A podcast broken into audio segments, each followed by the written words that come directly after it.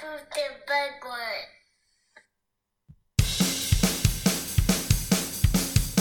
Talking, talking, talking through movies.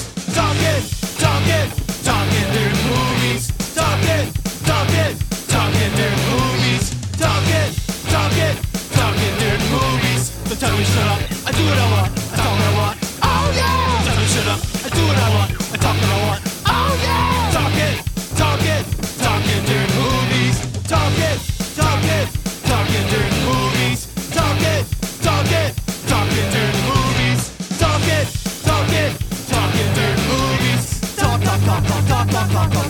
talk, talk. Do what I want. Talk, talk, talk, talk, talk, talk, talk, talk, talk, talk, talk, talk. Do what I want. Do.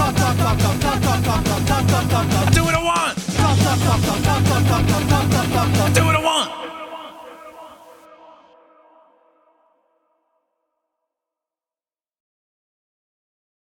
Bam! What is happening, party people? And welcome to another episode of Talking During Movies.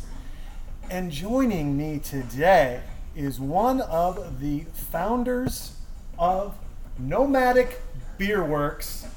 Absolutely fantastic beer out of Austin, Texas. And we are gonna we're gonna talk over Austin Powers. If you want to cue up your movie, folks, 40 seconds in, you got that beautiful cat and Dr. Evil somewhere out in the middle of nowhere. Well, we are here. We are talking over Austin Powers, Nomadic Beer Works. This is going to be fun. We're going to talk about the brewery. We're going to talk about Austin. We're going to talk about saving the beer scene a little bit here in Texas. Obviously, we will hit on the movie, have some fun quotes, and we're going to learn more about uh, the history behind this um, dynamic brother duo. So, to kick us off, if you would, sir, please tell everyone on the social channels because I'll forget. We'll start talking about stuff. I'll be a mess. Where can they find you guys on social? What's go you personally? Anything? What are we going after? here? Cool. All right. Yeah. So this is uh, Dan Tyransky, one of the founding brothers here at Nomadic Beer Works. Um, you can find us everywhere from Facebook, Instagram, Twitter, YouTube, uh, soon to be TikTok. Haven't posted a video yet, but at least we got that name reserved. Uh, and uh, we also have a uh, email news blast uh, that we put out where you can subscribe on our website. So Awesome, awesome. I am. Uh, so you guys, how long? Nomadic. How long have you guys been around? What's been going on? I mean, you started to tell the story. I kind of cut you off because I wanted to hear it from the jump. You and your brother are 19, yeah, and like every young 19 year old, it's like I like beer. it's like, do you like beer? we should start a bar. You know. Yeah, exactly. Let's do this. Come on now. So yeah, we were we were 19. We were hiking in Colorado, and my brother just picked up home brewing, and I just started studying sales and marketing. And so he was like, I, I can make beer. I like, well, I can certainly sell some beer. I was like, let's do this thing. We should start a bar one day. Um, but we, you know, continued onward with our professional career as we went to college and. He actually um, ended up working for a lot of large production breweries um, when he was out of college. He got his start in the Bay Area in San Francisco, working for 21st Amendment, uh, then a startup brewery there, and then eventually he transitioned and started working for High Sign here in Austin. Um, Oh, I like High Sign. Those are good kids. yeah, yeah, good a good beer, yeah. good beer, uh, fun labels. The Wooderson's a great IPA, so that's that's always fun. Um, and then I kind of went on the professional route after college uh, for several years. I was working in Detroit for General Motors. Wow. Um, yeah, yeah, and then I worked for a tech company in San Diego, and then finally, him and I both had a conversation one day, and we said, "Are you really happy with what you're doing?" And and both of us just decided if we were going to go for this and actually pursue the dream we had talked about and had been talking about for years. Uh, it was it was game time. You know, we weren't married, we didn't own a house, we didn't have anything really tying us back, and so we said, okay, let's figure out where we want to start a brewery. Let's figure out how we're going to make this happen. So we sat down, and over the course of a year, we developed a business plan, and then we got off to the races. So Nomadic Beer Works officially uh, was created, I guess, when we signed our lease back in July of 18. And then we opened our doors to the public May of 19 after a pretty long build out where we actually took part in all of the construction here. We actually painted all the walls. I built all the fixtures. My brother plumbed in all the brew tanks. Uh, I mean, you guys are was like crazy. it's like Austin Powers or like an Eddie Murphy movie where you've got two of you running 20 different jobs. They're acting 20 different characters. You're running 20 different jobs to get this started, which is smart yeah, because if the person who plumbs the lines, right, if you don't know that person and something goes wrong, You got to call that person, or then another plumber comes out and they're like, oh, they did this wrong. You got to rework this. Now you just got to look at your brother and go, I suggest you get your work gloves on, champ. yeah. Hey man, that's looking a little leaky over there. little drip drip is happening. Come tighten on. that up. You know? yeah, exactly. Uh, but it was fun, you know. It was, uh, we, we always joke around and say like we basically, you know, we went to school, but really what built this place was YouTube University. It's like anytime we had any questions about anything, we watched about five or six different YouTube videos where one guy says, you know, you should really do this one thing, and then the next video you watch, the guy goes, you absolutely shouldn't do that. Yes. Okay, I'm gonna need a third opinion or a fourth or a fifth, and then we went from there. I mean, and I, God bless you for waging the war of going through the YouTube videos. Because if there's one thing I dislike about the educational YouTube videos, it always starts with, "Hi, my name's Tom, and I'm out here in Kentucky, and out there the grass is nice and the sun's nice, and I hear you're looking here to do something with your Audacity. Well, Audacity is a fun program, and I've enjoyed it. And you're like, hey, can we get to it? I got a problem. Can we get to the point where you solve my problem? I don't care who you are. I don't care where you live. I don't care if you enjoyed this program or not. Mm-hmm. You said you have an answer to a problem. Let's nip this in this eight minute video, 30 seconds long. Yeah. Let's nip it in the butt, champ. Come on. All I need is a, a, a zoomed in shot of what you're doing and a quick explanation of how you got there. Come on. We're off. Yeah, yeah. But you got to hear their life story. But you run across some really interesting characters when you're on YouTube. It is phenomenal. Have you thought of inviting some of the influential people out here to have a beer that didn't know they helped you? Like the big ones where you're like, oh shit, we couldn't have, this could have cost us thousands of dollars. But Sally over on YouTube really saved us. I haven't done that. However, I do have this lady that I do want to invite out to the brewery. So uh, we actually tiled Jennifer our, Aniston? our bar facade. I wish. That's not a direct line. Uh, but no, we tiled our bar facade with reclaimed cedar pickets. Um, and so we were salvaging a lot of building material here uh, in order to actually build this place kind of cost effectively. Sure. And so there was this lady who posted online. She said, "Hey, I tore down my fence. There's a bunch of eight foot sections of fence here. If anyone wants to come by and Winner. clean these for free, come by and get them." And so I grabbed them and I picked them up and I I dropped a pin and I screenshotted that address. And I always thought it'd be fun to swing by the house someday and either drop off some beers or go, "Hey, my name's Dan. I want to personally invite you to my brewery. I want to show you where your fence is now." Yeah. And uh, you know, invite her in and, and show her a good time and, and tell her how important it is to, you know, have access to materials like that. And so See, that's that marketing side of your brain, though, that's so beautiful that'd be because so fun. how many people do that? Right? I mean, Nobody. nobody. Nobody does stuff like that, and those access points are, are absolutely crucial. By the way, real quick, folks, Yeah. you're gonna hear you're gonna hear some background noise stuff. I, we're not doing Zoom in this post-COVID era. We are braving the storm. We understand what's going on, and we are um, we are being socially smart and then distancing and, and all of that. But we're also we're doing this live from the brewery. I want to make that clear because they're gonna hear some background noises up. And usually, so this podcast started at Dirty Bills. Leslie and crew invited us in, record here. We were able to swing some famous people in and do some fun stuff and have a good time. And then it just, I mean, that's a late night bar. Mm-hmm. And poor Leslie is going to bed at four in the morning. And then, you know, I'm at the Dirty Bills door at 10 a.m. Hey, I want to set up, you know. She's like, fuck, just the worst. Jason, come on, man. Let me, let me get some rest. And so we moved to Dive Bar on 1703 Guadalupe, and then of course COVID came, and um, dive bars officially shut down. And during, of course, all of this COVID stuff, we've been doing a lot during Zoom, so it's fun to get out, the board's up, you know, the computer's going, the movie's playing, there's background noises. Oh yeah. Because you read some of the reviews, and there are people in there who's like, uh, "Cool concept." You shut those people up in the background. I'm like, no, man, this is what's it. part of it. Yeah, you're at a bar. You're at a bar. The, the brewery's working. There's shit happening. This is the beautiful part of beer. Yes. the making and consumption, all in one location. It's true. So I'll get some fun comments. They're like, well, where was it?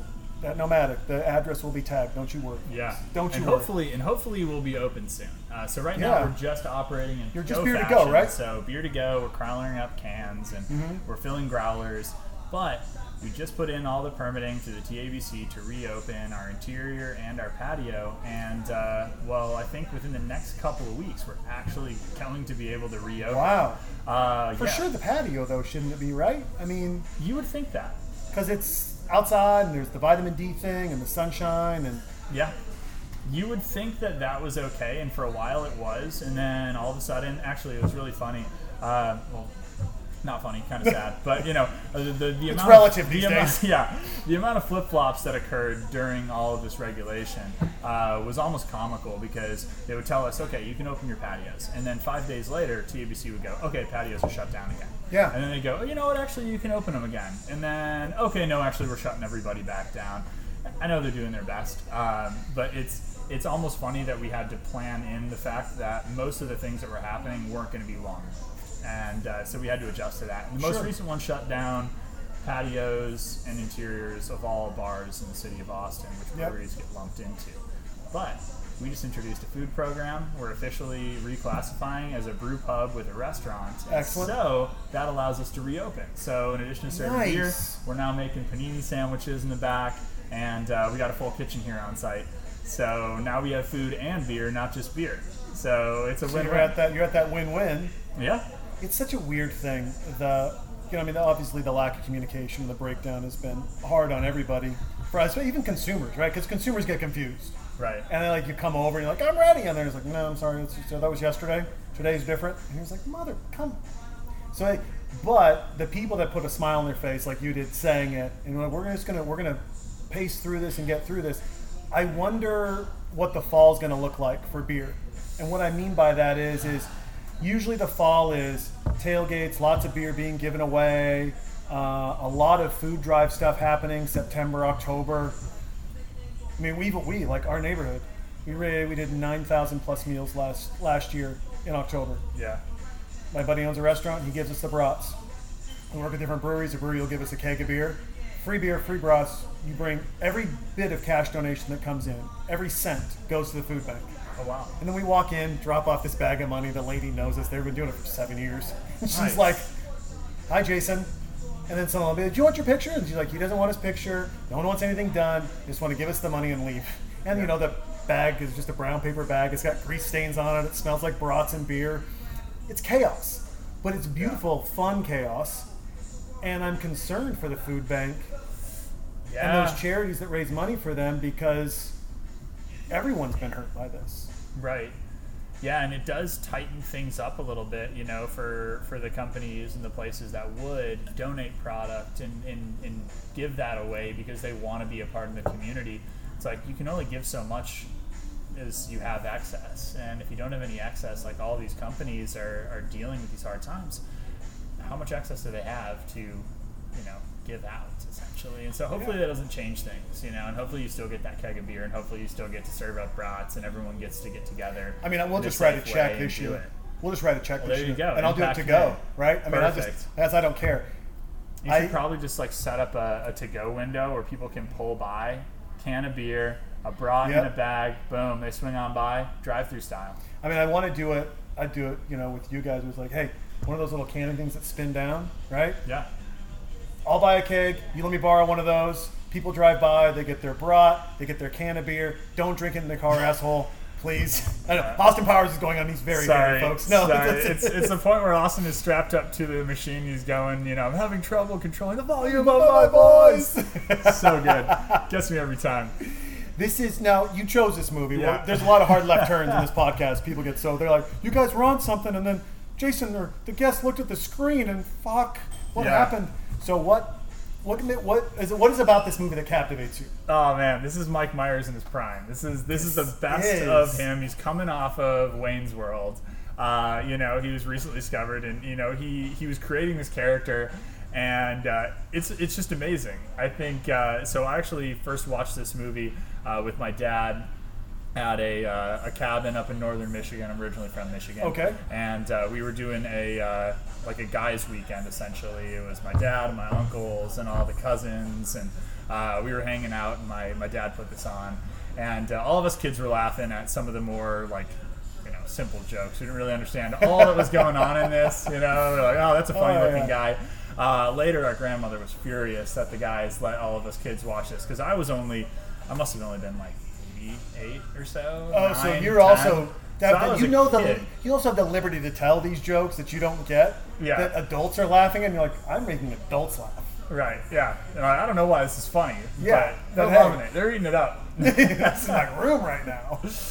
Oh man, but it's great. You know, it's, it's groundbreaking, and it hadn't been played to death. You know, unfortunately, by the third one of these, I was like, okay, enough of the same recycled jokes. But this was just, I mean, it was perfect. It that's true, and uh, arguably, uh, Elizabeth Hurley looks better today than she did back then. I don't know if you follow her on Instagram, folks, but not. if you do, she has abs still, and every picture is her in a bikini smiling. No shit. If I looked like Elizabeth Hurley, I would just be smiling every day too. Yeah. But she's just like, I'm in a bikini in another tropical location. I don't know if you recognize me. I'm Elizabeth Hurley. And I'm Nice. And you're like, yep, yep. perfect. Perfect. And that's, and you have so many followers, that makes sense. Could could Mike Myers could he have been or maybe he still can be uh, your generation's Robin Williams? It seemed like he was on track for that with the crazy voices and yeah, you know, and then he started to do some serious roles and they're like, shit, this guy can act.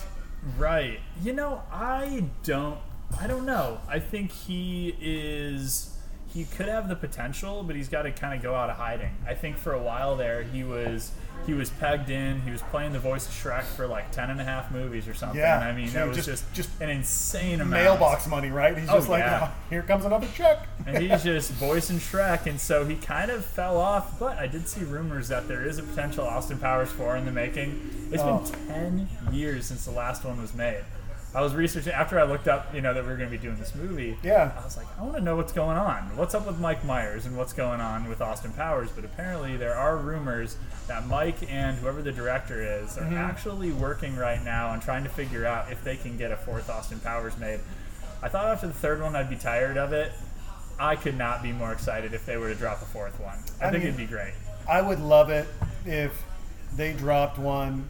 Obviously, it's not going to happen, but if they could make it, get it in, out, and done, Yeah. so that it launched on election weekend, like on that time when you knew who was going to like whoever, because, and they're just rolling the dice. Yeah. I, I want studios to make a big investment, and I want it to be a 50-50 win-lose. Like you're just assuming Trump's president or Biden's president, and then you make that movie. They cast the movie with that person in Yep. there. And then if that person is president still, great. If they're not, Mike Myers just opens up the film and he's like, "So we gambled, and we lost. However, still super funny. And look at what you could have missed out on for four years of. Okay, Yeah. right? And then just play the film. Just go for it. Just go for it. But it's just, I mean, the dance routines, the there is the amount of, of orchestration that comes into this film that's different from any other film. Yeah, the trans. Yeah, those those orchestrated dance cuts in between like location changes. Yeah, It's awesome. it's awesome. It's so much work though too. It is. What's low key awesome about this movie though is you know this was almost before you even recognized like Will Ferrell Yeah, in there, Mufasa, and like a bunch of other people. It's uh, it's pretty great. What do you think about this world of that we're in now? Less, uh, less original content, more remakes. So I just read they're going to redo Planes, Trains, and Automobiles with Kevin Hart and Chris Rock. Not saying it's not going to be funny, just saying it's one of my favorite movies of all time, and I don't know how you make the relationship better than what Steve Martin and John Candy did in arguably one of the best holiday films of all time. Yeah, oh, that's that's a really good one. I I don't know. I think it's kind of tough though. You know, comedy is in a rough spot right now. I think they they used to get, be able to get away with a lot of interesting generalizations and Sure. poked fun at them. But I think nowadays it's very tough to to put out a comedy that's not going to offend somebody. Um, Mm-hmm. But I think Kevin Hart and Chris Rock. I mean, I'd love to see him on screen regardless. I Sure. think that sounds like a lot of fun. Can they throw Eddie don't know if Murphy in the mix though then too? that. I don't know. I mean, that would be great. I would love it if they throw a Tesla in there just so that they run out of battery. right? And then there's like some old lady going, "You can plug it into my wall." Yeah. you know, I just I want to see him blow the house up trying to plug a Tesla in. Like, Right. I have some ideas then. I got There some could be some adaptions. Yeah. You know, but that's what they say though. Is there's only like they say there's only like five or six stories, Yep. right, in all of of movies. Horror, it's just thriller, western, comedy, drama. Right. And then underneath that, then you have western. Yeah, then then Then you have spaghetti westerns and romance, and romance can be a thriller, it can be a drama. Right. It Yeah. can be parodies. They can be serious takes on it. The idea is the framework of a story is there's the up and the down, or there's a split of the two characters, and then the reconvergence and understanding, and there's Yep. all this stuff. So it's all a little formulaic, but uh, I, I would like to see some more new stuff. I think studios are just getting a little bit lazy because they don't want to put anything out there and risk it. They'd rather stick to the script. Let's see another Avengers film, and Yeah. let's just keep the money rolling in. And it's crazy though because if you look at the wins on big money movies, Right. right, versus the wins on low budget movies, when you look at that, those dollars, uh, all right, this twenty of these low budget million dollar films, one hit it, but it made four hundred million dollars and it cost us a million bucks. Yeah. We have ten Avengers style movies, one makes it, but all of them cost us four hundred million dollars to make. Right. So you spent four billion to get four billion. You spent twenty million to get four hundred million. I don't know who doesn't know how to do math in Hollywood, but I'm like, why wouldn't you focus more on risky, smaller, independent films that when they hit, they hit it out of the park. Right. Blair Witch Project was two hundred grand. That was nothing. It was nothing. It made four hundred million dollars. Yeah. I think I think it's happening though in film a little bit, and I think that maybe just the old studios are having an issue adapting. And I was listening to a podcast by I think it was Dax Shepard, uh, his his podcast or whatever, armchair expert, and uh, he was talking about it, and he made up a really good point. He says, "Yeah, of course, all these action movies are great successes. Their budgets are ten times what the comedy movies are, and then their promotional budget." is 10 times as many. So they're getting that movie in front of a million more people's eyes every day. Of course, more people are going to show up. He says, you know, comedies aren't dead, they're just underfunded, I think. Ooh, Uh, that's a good point. you know, they're just not given the same resources. Because comedy clubs before COVID were at an all-time high. Yeah. They were at an all-time high. And so wanna laugh. success of comics. Yeah. Right? All-time high. I mean, Rogan just got $100 million. Welcome to Austin, Texas, Joe Rogan. Yeah, Don't be welcome, afraid Joe. to come down to a nomadic. I'd pour grab him a yourself. beer. We pour him a beer. See, I'd look pour at Joe a Joe. Come on, son. Joe, come on down. Come on. You come down, we'll get Elon Musk here. Get, get Uh, Marshall. You got to bring Marshall the dog down. All right, he'll get some pictures with some beers. Come on. It's perfect. Everyone's headed here anyway. That's what. That's what I want. I want to throw a curveball to Rogan and team. Yeah. and do some marketing. But I want to know what it costs to have Marshall, his golden retriever, as my model. Not him. It's like I did this with uh, when, just his dog. just his dog, Dyrdek, when he had his uh, bulldogs. He had his white bulldogs. Oh, uh, meaty and Yeah. something else. Yeah. I reached out to him because I was doing stuff for Body Glove, and we had, a, we had uh, myself and a buddy had created the pet line for Body Glove. Okay. And so I reached out to this Deer real? Deck. Yeah, this is real. Okay. So I reached out to uh, Rob and his team because I had a friend who knew him personally very well. Yeah. So I got a hold of his attorney. His attorney's like, "Well, Rob's gonna be like, you know, four million dollars, and it's gonna be this, and you get this many appearances." I'm like, "No, no, no, I want the dogs." The guy's like, "What?" I'm like, "I want the two dogs that Yeah. definitely can't swim. All right, I want two bulldogs that get near water and drowned, like those. That we got that right over there. Yeah. I want them to model body love. And the only thing I want to see of Dyrdek is from the knees down. I don't even have to see that. Yeah, it could be a deer Dyrdek from the knees down look alike. That's right. Uh, I don't care. Put his shoes and jeans on, call it a day. Well, then it went down 100 grand. I was like 100 grand for a year of promos. Those dogs have to show up to like 10 events. You gotta you gotta ship them there. You gotta fly them there, drive them there, whatever. Of course, these fucking dogs want private jets. I'm like, of course the dogs want private jets. I mean, come on. It, it ballooned up to about 350 grand for the year. Oh wow. But still, compared to 4 million, stop. I mean, it was night and day. And this was during his height. Did you get it? Uh, Body Did it Glove didn't pull the trigger. No, they No. decided not to. Um, there was there's a weird licensing structure of where the parent company is that actually creates the products. Yeah. To then where Body Glove decides I'll put my name on these things, Interesting. and then we'll sell it through you, but we're li- you're licensing our name. logo. However, we still want to be a part of it. So then you got like the older Body Glove brother that's still alive. That's like 80. Who goes, I want to go on CNBC and talk about this. I'm like, you're my guy. Of course. So I'm at Jane Wells' house in Thousand Oaks. She's an on-air reporter for CNBC. She's got a pool and she's got four dog neighborhood dogs there. And we're taking the different toys and throwing them in the pool and filming the dogs going in after them and tearing them apart. And then they've got the dog footies and then there's the life preserver vest and all of this crap. And then he went and talked. And he didn't talk one thing about the pet line. he had one and a half minutes on CNBC. Oh wow. And he talked about how he likes to surf. He had an old man moment. Oh, he got to reminisce a little bit. He reached way, uh, way, way, way back in the old memory. He went back a little too far. That's funny. If there is so, St. Ides malt liquor there on the beautiful jet. There St. St. Ides malt liquor uh, is um, was made famous because of Boys in the Hood. Okay, yeah. So the guy who created um, uh, what is it? It was um, not St. Ides. Uh, what's the Old English? The gentleman who created Old English. Yeah. He was actually giving money to Boys in the Hood and free booze. And Ice Cube said no. Or was it Ice T? Ice T said no. Yeah. We drink St. Ides. It's 99 cents. Yours is a dollar 29. St. Ides. Yeah. So they call mine it, Wessinger, and he gives them. And I mean, St. Ides was going to go out of business. If it was on, it wasn't tank, it wasn't turning up. It was actually turning down. His dad owns Old English, so there's like this family competition. He brings in all this St. Ides. He's like, give him everything. We're going out of business anyway. Give him everything. They're drinking it on set. They're going through 10 cases a day minimum on set while they're filming the movie. Movie comes out, and St. Ides just rocket ships straight to the top. Wow. Number one, Snoop Dogg gets involved.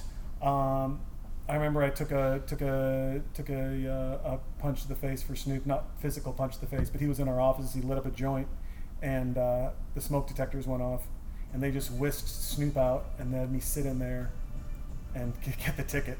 Oh, wow. oh yeah, no, the police came in. I got a ticket. No way. For oh yeah, Snoop Dogg. for Snoop Dogg. That's a great story. I hope Yeah. you have that framed somewhere. Uh, I still have it. I have it. I have it safe. I have that ticket safe. Yes. Have you reached out to Snoop to see if he would sign it? He ever? was here uh, a couple years legal, ago, right? In most Yeah. places, so he probably wouldn't mind being affiliated at all. He didn't care then. I mean, he's got. Oh, I mean, mine. It's office, big poster, dog pound for life. Love you, Snoop. I mean, they had a special relationship. That's awesome. But so I bring all that up because I wonder whether it's a remake. Let's let's do a remake of a movie. If they're remaking a movie, and Nomadic Beer Works can be in it, what beer do you want them drinking, and what movie do you want? You can pick a couple of movies and a couple of beers, obviously. Wow, that is a that's a big question right there. Okay, Yeah, so yeah. I gotta think about like movies where they're drinking beers. Well, yeah, that can be any movie, as any long as it's not a driving movie, right? Exactly, exactly. Yes. Man, oh man. Okay, so what beer would I have them drinking? Ah, man, I'm trying to think. I would like to see maybe maybe just Cheers redone. I feel like we got a Cheers vibe going on in here.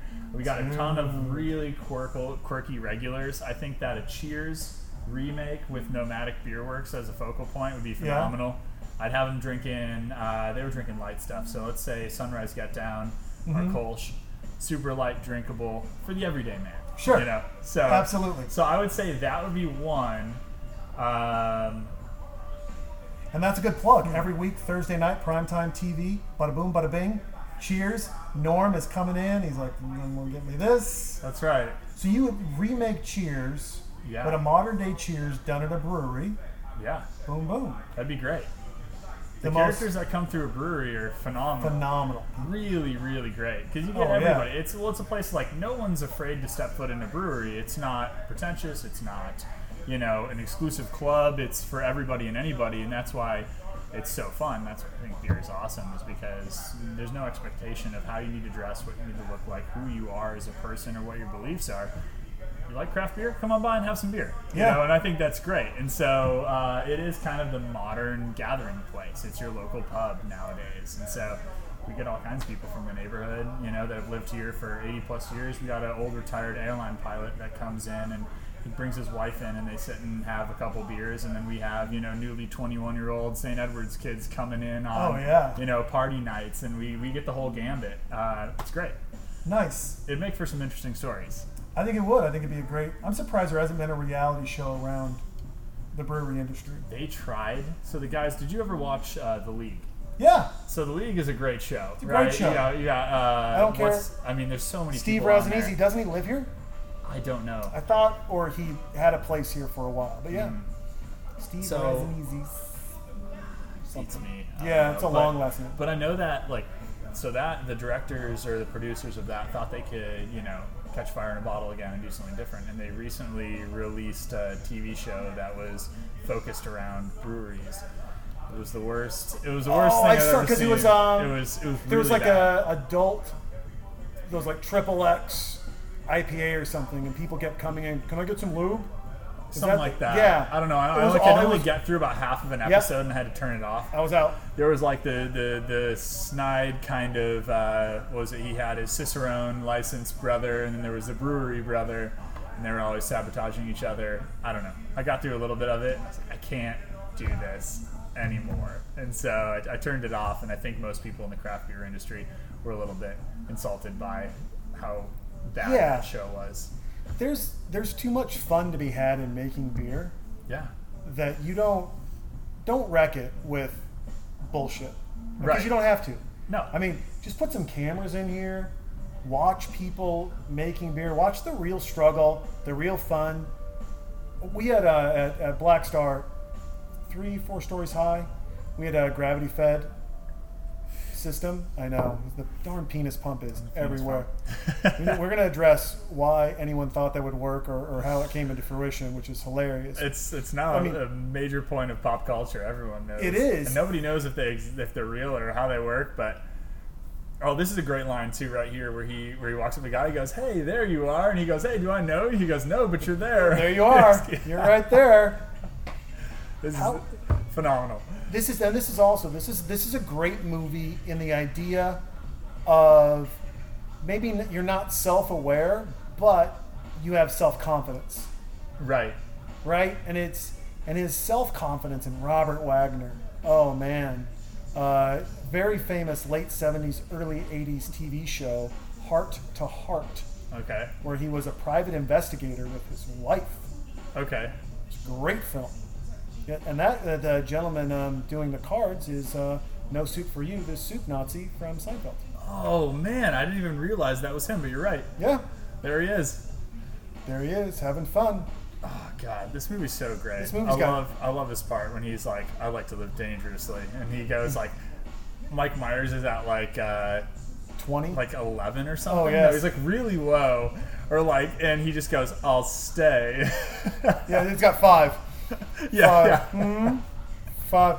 Have you um? Do you uh, do you go to Vegas to gamble or drive to any of the casinos or do any of that stuff? Um, no, I- I'll gamble occasionally, but I'm not a huge gambler. Mm-hmm. Um, I used to go to Vegas a little bit when I was younger, but I haven't been back since uh, I don't know, 2015. It's a been a fun. little It's a fun day trip from San Diego. I mean, I used to Oh, live in Newport Beach. It's so you just great little drive. yeah, Oh yeah. little weekend getaway. Mm-hmm, mm-hmm. I used It's to get nice. boozy and uh, go to the um, blackjack tables, just the ten dollar ones. Oh yeah. And anytime there were two cards that were the same, I would just split them no matter what. So I get two queens. My my rule, I got to split them. Yeah. And the pit bosses would come by and be like, "Dude, are you, you trying to give us money? Like it's already favored for us to win."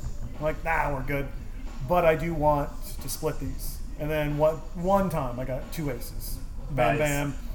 I'm like, "See?" The guy's just like, "Oh." But no one would play. Like I would have an empty table. Everyone would be like this guy. Yeah, no, we're gonna get away this from guy. this guy. Please. He's just sucking down beers and Red Bulls. It's like, can I have a beer? Can I have a Red Bull? Can I have a Yeah, beer? Can I have a yeah, Red yeah. It's like, oh my God. You know, server comes by, you're like, yes, of course I want another Yes. drink. Let's go. Oh, I have the most expensive free drinks in the world are in Las Vegas. That's the best. Yeah, you just think you're getting something. Oh yeah. That's, I mean, it's the greatest trick ever played. I'm going to give you something that costs me 12 cents to pour because of the volume in which I buy it at. Right. You're going to think it's free. You're going to give me $10 a minute. And all you have to do is sit down at this table and give me a ton of money. Yeah. So we're set about 10 bucks a minute. I'm in. Yeah. I'm thousand percent in. It's fucking crazy. Oh, So what got, what made you guys choose so nomadic? Where does that name come from? And then why Austin, Texas? Because you've named some pretty fun areas to make beer. San Diego's has got a great beer culture, Right. uh, a great scene down there. Rent's a little high, Gavin Newsom. Yeah. Uh, and your, so your taxes. They're a little out of control. Yeah. Denver, great city for beer. Well, historically, I mean, they've got you know some great roots. Michigan area, Right. great for beer as well. It seems like that perfect So, weather. And it's it's gr- they're great spots for beer. Horrible place if you're a beer drinker. Great spots to go drink beer. Uh, some of the best breweries in the world, I think, are located in those states. And Texas has a few, you know, world class breweries, but not as many And so when we looked at states to open a brewery in, uh, the Brewers Guild collects a bunch of data, and uh, we were looking at it, and Texas ranked like 48 in all of the states in terms of the number of breweries. They know about Wyoming and. Montana, right? Yeah. no, but it was it was horrifically low. We went, that's insane. We go, we love Austin. Well, well, let's look at Austin. And Austin looked to be a pretty good opportunity at that time. Now it seems like there's breweries opening every month, which honestly is exciting as well because I think most of them are happening here in Austin, which makes Austin such a destination. Um, but we really chose Austin just because we like the city. I got an aunt and uncle that have lived here for you know probably about 20 years, and so we came to the city. We've we've seen it grow. You know, we enjoy everything that Austin has in terms of music and culture and food and everything. And so uh, when it came time for us to start our brewery, we just decided that you know California wasn't the place. Michigan, where we were born, wasn't the place. Colorado was way, way, way, way too saturated. And so we decided Austin would be our home for this. Uh, so we picked up and moved. My brother and I were both living on, on the West Coast at the time. He was in the Bay Area, I was in San Diego. And uh, yeah, we quit our jobs and we moved out here and, and got to work. Um, as for the name Nomadic, um, it really just comes from our approach towards beer making and the kind of where we find our inspiration. So my brother and I actually uh, we love to travel. We're uh, obsessed, uh, to say the least. Uh, one of our favorite things is to drink beer and, and go visit breweries while we're traveling. But overall, it's just that travel i think opens your perspective and it shows you how things could be done so like every time that i go and travel i, I see new packaging in grocery stores and i see the way that people interact um, in their day-to-day life and different architecture and it just kind of brings me to life and, and i love kind of seeing the best of places that i've gone and visited and then sharing that with the people back home, right? Taking a lesson learned or taking a, a bit of what inspires me and trying to use that to uh, kind of direct what we do here at Nomadic. And that's what we do is we go out. We love to travel. We like to drink beer. We like to see what's happening other places, and we like to take a little bit of that with us. Come back here, and a lot of our beers are actually inspired by some of the travels that we've taken. Um, so right now we have a, uh, a mango chili wit beer on. Um, it was inspired by a trip to White Sands, New Mexico, that we recently took. Um, it was the home of green chilies, New Mexico. They put it on ice cream. it's everywhere. It's right? everywhere. And so we knew we wanted to incorporate that. And then I did a chance stop in uh, at White Sands National Monument. I think it's it's a national park now. Mm-hmm. Um, but I just happened to be on a road trip back from surfing in San Diego, so I had a surfboard in my car, and so I popped the fins off of it. Uh, they're removable nowadays, and I took the surfboard into White Sands, and me and my lady went sandboarding down all the dunes in White Sands National Park, and we had a great time. And I was just blown away and excited about my experience. And I call my brother up as I get back in the car from White Sands, New Mexico, driving, continuing on to Austin, and I go, "Dude, we got to brew beer inspired by White Sands, New Mexico." And I go, "I had some great chilies here. I remember growing up." eating uh, in San Diego, a lot of the ice cream trucks have these like mango flavored lollipops with like Tajín Yeah. and chili powder. I don't know if they have them here in Texas. yeah, that's uh, they've got them in some of the uh, like the um, the Fiesta supermarkets. They've got them Right. in bags. You just dried Oh, mango, so rolled in uh, the spices. The you got that sweet and the yeah. and like the spicy, and I was like, that'll work. And I and I go, hey man, it's like mango chili something. We'll get some green chilies. We'll make a big deal out of it. And he goes, okay, let me think about it. And by the time I got from White Sands into Austin, he had a recipe written, and he goes, look, we're doing a mango chili wit beer. It's Belgian inspired. He's like, it's gonna work perfectly with those flavors, and now it's on tap. Um, and so we kind of look for those experiences and reasons to get outside of the norm and uh, kind of bring ourselves to life. And that's usually where we find the best inspiration for our beers or or whatever. It's that seeking out those best experiences and using them to kind of inspire us. Where uh, the perfect perfect placement of, of all things. Um, where in the world do um, where's your favorite spots to travel? Where Ooh. you know you got a top five or something where you're like I Top five. So I, I kind of got an interesting list. Um, one of my favorite places that I'd ever been was um, Budapest, Hungary. Uh, had a phenomenal time there. My brother and I actually uh, backpacked around Europe, basically bumming around in hostels for two and a half months. Uh, right after college, we traveled with each other, and uh, by the time we got from Barcelona, where we flew into, into Budapest, we realized we had overshot our budget. We were going to run out of money before our return ticket to the United States. Uh, so we went, okay, we got to save some bucks. We ended up getting a job at a hostel in Budapest. We worked at a hostel, uh, checking in guests, leading pub crawls around this city. Um, it was phenomenal, and so I, I, gained a really great appreciation for that city. Um, it's just absolutely gorgeous, and at the time I traveled, it was 2012. It was relatively undiscovered. It was before the Grand Budapest Hotel movie came out and all that stuff. No one really knew about it, and at times questioned why we'd even go to Budapest, but it was affordable, and the people were great and you actually felt like you were somewhere different where nobody spoke English there at the time, really, and so you felt like you were in a foreign country where you, go to Barcelona and everyone speaks English and everyone's very um, aware of all the American travelers. So mm-hmm. I thought Budapest was great. Second thing that I really love to do is I like to road trip around the United States. I think yes. people underestimate how awesome this country is and how diverse culturally it is in terms of just the the geography and and the way of life and the people and it's just gorgeous. And so one of my favorite things is like I love driving because when you drive, you see all those cities that never get frequented by most, yep. and so you actually get to get a sense of like what that state's like and what those how those people live.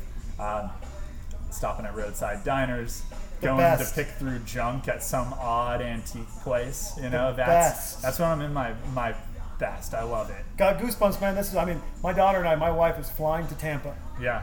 next week, hmm following two weeks away. I mean, renting a convertible Yeah. with the daughter, Oh. seven, and we are road tripping the coastline. Dude, the Great American Road Trip, Just man. oh, it's- Tampa, 15 hours away. That's great. 18 with with a seven-year-old easy, but 20 if you're going to break it up into two days and you're not taking any major highways. Are you gonna stop somewhere? Or? Oh yeah, I got, I got to figure out a cool hotel Yeah. midpoint between Tampa and, and Austin along the coast. Mm-hmm. We're gonna stay there. She's seven, so easy food, obviously a pool, Yeah. right? And then outside of that, she doesn't care. And then for the Right. road trip, the rules are if I see something that looks interesting, I tell Dad to stop. He stops. Nice. That's a great rule. Which right? is a great rule You because have you to- see random shit. You gotta allow for those deviations. We're like, Yeah. it's only like 20 minutes off the road. Should we go? And you go, yes, we gotta go experience this. And uh, you'll find some of the best things ever. One of my favorite things is, uh, you know, I love when you see some pure Americana from like the 60s or 70s era. You know, there'll be some roadside diner where you happen to cross a, a pa- cross like a part of Route 66, and it'll be like a space themed diner that sells burritos and burgers and like a random assortment of foods, and it'll have like a salad bar, and everything's space themed and Yep. UFO'd out. I love it. I I'm love in. it. It's absurd, and that's so great because everything's so nicely manicured in big cities, and you go out to some of these far-reach areas, and it's just it's perfect. Oh yeah, you get the lady. She's like, "Oh honey, don't don't don't get the waffles. Tom made those two days ago. Yeah. They're just frozen now. All honesty. Just I just don't care." Oh. We did. Um, I, was, I talked my daughter into driving up to Montana with me, Mm-hmm. where I'm from, and she's like, "Great." I said, "I'll make this fun." So we went. Could not have gone much more out of our way. We went to New Mexico first, stopping in Roswell so we could have alien pancakes. Like that was the Nice. whole point. Was just like green alien pancakes Yes. and then went up to Denver, spent the night in Denver, then went through Washington, and the easy way is to go straight up to Billings and cross over. I'm like, nope, we are Okay. crossing the desolate wasteland of what is Wyoming, any small town I'm stopping in. First question is, do you have a brewery? Do they package their beer in any way, shape, or form? How do I get it? Because at the store, like, where do I get it? Boom, boom, boom. Right. Grab a six pack of beer, put it in a cooler, it's mine hit the Tetons, and the Tetons are like a terrible roller coaster ride. Straight up, straight down, we're done. Into Montana, southwestern corner of Montana, then up to see family. Cool. Daughter loved it. She's like, this is awesome. Like, Yeah. Yeah, it's awesome because it's America, and we, we're stopping in stores and we're chatting with people that don't get a lot of visitors. Oh yeah. And you're you're not on a major freeway. You're on No. a two lane highway and it's going from, you know, 65 to 35. They you know. stop through a town and Yeah. you hang out. And she would always know. She goes, "Water tower, Dad. I can go potty soon. I see a water tower." Yeah. Because the water tower is the signal of small town USA, That's right. and you see it first. It's the best. That is awesome. I mean, even on my most recent road trip, I road tripped here from uh, from uh, Austin up to my family's uh, place up in Michigan. Dude, that's And, a great uh, drive. I drove through. It was absolutely gorgeous. First of all, St. Louis was my favorite stop on the entire road trip. It was beautiful. I mean, that city has so much heritage, uh, and the architecture is absolutely gorgeous. It's all red brick buildings everywhere, old industrial factories with the original smokestack sticking up, but the factory has been turned into apartments, and so on the smokestack is like something lofts or whatever. Yep. And uh, you know, you can just feel like the city, the buildings are so great and they built so well that they've just lasted and lasted centuries. Yeah. Um, and so I found that awesome, and the people were just genuinely amazing and nice. And the beer scene in St. Louis, I think a lot of people Poppin'. think they just think Budweiser, but uh, that's a city that loves its beer and it loves its. It's got a very midwestern feel too. Like you get Mm-hmm. into that city, and something about the Midwest, they love their baseball. Uh, Yeah. You know, it's it's a huge part of, of the culture, and everyone's talking baseball and all the pubs. And you know, having grown up in Detroit for a large part of my life, I mean, the Tigers were it. Um, I've, I've since become a bit of an Astros fan just because, well, my boy Verlander got on the team. They won that series, and that was really exciting. I was happy about that, so I became a transplant fan. But some cities you don't get that, you know. And I spent some time out on the West Coast, and I was in San Diego. No one could have cared less about the San Diego Padres. Um, they're Boy, it's such a cool stadium team, down, you know. down, down downtown. Yeah, it's such a cool scene. But you're right. No one cares about the No one Padres cares. No, I think there's too many other things to distract people in like other climates. But man, when you're in the, the Midwest and you got those brutal winters, I mean, when when baseball kicks up, I mean, opening day of baseball, man, when I was working for General Motors in Detroit, nobody was in the office. Everyone was down at the game. Everyone's like, man, it's spring, baseball's back, summer is here. I was like, if you go through like six months of winter, you're ready for some spring, and oh, baseball's yeah. that signifier. It means, hey, we've made it. Life's gonna be good here for the next few The months. The sun will come back. I Yeah. promise. And I think you, I think baseball coincides with that so well in those states that people just eat it up. Uh, it's a big part of what they do. Do you guys now? You guys do the big cans here. Yeah. Do you guys um, bottle or do um, are you gonna do mobile canning at all? Or Yeah, so so we have done a little bit of everything. Okay. Uh, one thing this pandemic's really shown us is uh, you know you got to be nimble, you got to be agile. There's shortages of supplies and everything. Um, yeah, hey Budweiser, but- stop launching seltzer programs in January and getting 13 flavors to start your line off with to make sure no one has aluminum on planet Earth but you. Right, right. Yeah, and it's a shitty time to launch it. it's a battle for shelf space. Yes. Right? So they are taking up. There's the liquor aisle is only so big, and Budweiser goes, okay, so I'm going to make 13 flavors of this, and I'm going to sell you Bud Light in 15 ounce twist offs and 32 ounce tall Yep. boys and 12 packs, 6 packs, 18 packs, 24 packs, etc. Mm-hmm. Nobody wants all those sizes. What they're doing is they're, they're occupying real estate, right? They're guaranteeing themselves that you see their, their product on the store shelf. Yeah. It's all tactic right there. So yeah, Budweiser, man, they're they know what they're doing. And the They're shelf not- moving, you know, because there's a schematic. So I used to be in the beer sales side of things. Sure. You go and you're like, hey, my beer is supposed to go here, but there's a random beer here. So then you got to call the manager. real quick. Right. I don't know what's going on. Well, I'm supposed to be front face according to your SKU, not side face. Well, I'm gonna have to move all these beers. So you're gonna go side face today. Oh, You know, it's and just you're like, that's not how my label is supposed to look. that's not where my label looks. Well, it's all about you know catching people's eyes. So funny enough, I went to school for a very niche program, which is food and consumer packaged goods marketing. Oh, It's wow. all about marketing. Western Michigan University. Um, but it's all about marketing in the retail space. And what I found was I didn't want to take part in that at all. That's why our brewery doesn't distribute into stores. Uh, we don't do it. We don't package for retail. Uh, it takes a lot to manage that, right? Like Yeah. you're just trying to get your label to show the right way, and you're dealing with store managers going, uh, "No, I'm not going to move that. I'm not going to showcase your product." And then they, they're going to call you and go, hey, your product's not selling. We're going to pull your SKU from the assortment. We're going to pull somebody else on. And you're going, wait, I didn't even get proper representation. I don't have a sales team to manage that kind of thing. So Yeah. we do 100% in house. And so to get back to your point, uh, as far as packaging is concerned, we've done a little bit of everything. So right now we're packaging up 32 ounce crowlers. But Awesome. We also do 25 ounce crowlers. Uh, we have a little base plate that we plug onto the machine that allows us to do slightly smaller cans. And then we bought an additional machine that we have in back that allows us to can up 16 ounce tall boys.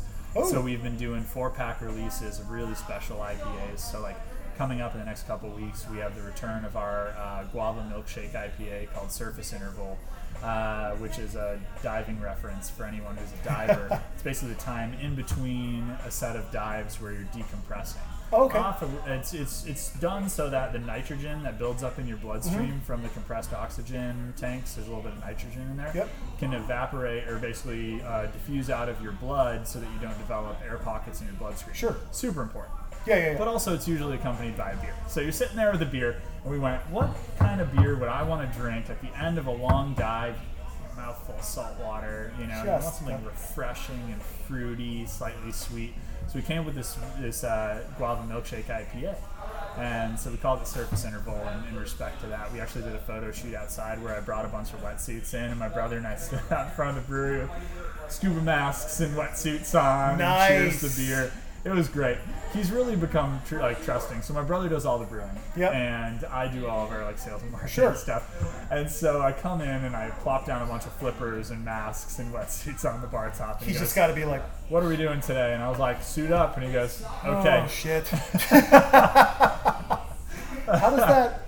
Where do you, as a marketer, and in an ultra competitive market in, in Austin, as far as being competitive on the marketing scene, um, yeah. You know, there's you know, St. Elmo, Austin Beer Works, Independence, Infamous, who have been around quite a while. All of them for a de- well, not St. Elmo, but they all have their very unique themes. Yeah. But they've all figured out a way to present without overextending. Right. How do you, when your focus is marketing, how do you present T-shirts or can designs without overextending? Like, what's Right. your process that goes? All right, the blue shirt's selling really well, but I'm not making 12 different blue shirts. You know what I'm saying? I mean, there's Right. a, there's a whole mental cascade that goes into great marketing without oversaturation, without losing who you are, Right.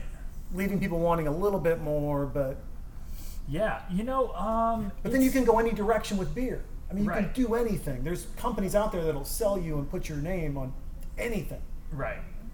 So, so I'd say, I mean, as far as overextending, it's not something that we have really had to deal with too much here. Okay. The only thing I'm overextending is probably myself. Uh, so, I mean, we got this super small staff, and so it's me and my brother, and you know, three full-time bartenders. And Sure. so, you know, while he's running all of back of house production, cellar work, warehouse management, I'm running all of the business focused activities. So everything from taproom reordering, management, staffing. I do all of our graphic design in house as well as all of running all of our social channels. Mm-hmm. That includes merchandise design and promotion of that. And so I haven't gotten to a point where I go, man, we're over leveraging something. But I would say that I am cognizant of the fact that I don't want to just push the same thing because it works. Sure. You know, I actually get bored of, of the same thing. We've changed our logo probably three or four times since we've opened. It always seems to change with iterations, and because like I figure if I'm getting bored with it, customers probably getting bored with it too, and so I want to change that. But um, So is the home then? Is the theme the home is beer, and outside of that home, which is beer, our marketing, our design, the logo could change. yeah, The the design, the style is is flexible, right. but our home and quality of beer will never change. Never changed. So the idea, the idea for this place is kind of that that nomadic concept, right? Is mm-hmm. we're always seeking and looking for inspiration outwards. Our beer isn't pegged to a certain style. We're not going, oh, we make dark ales, or oh, we make pilsners and lagers, or this and that.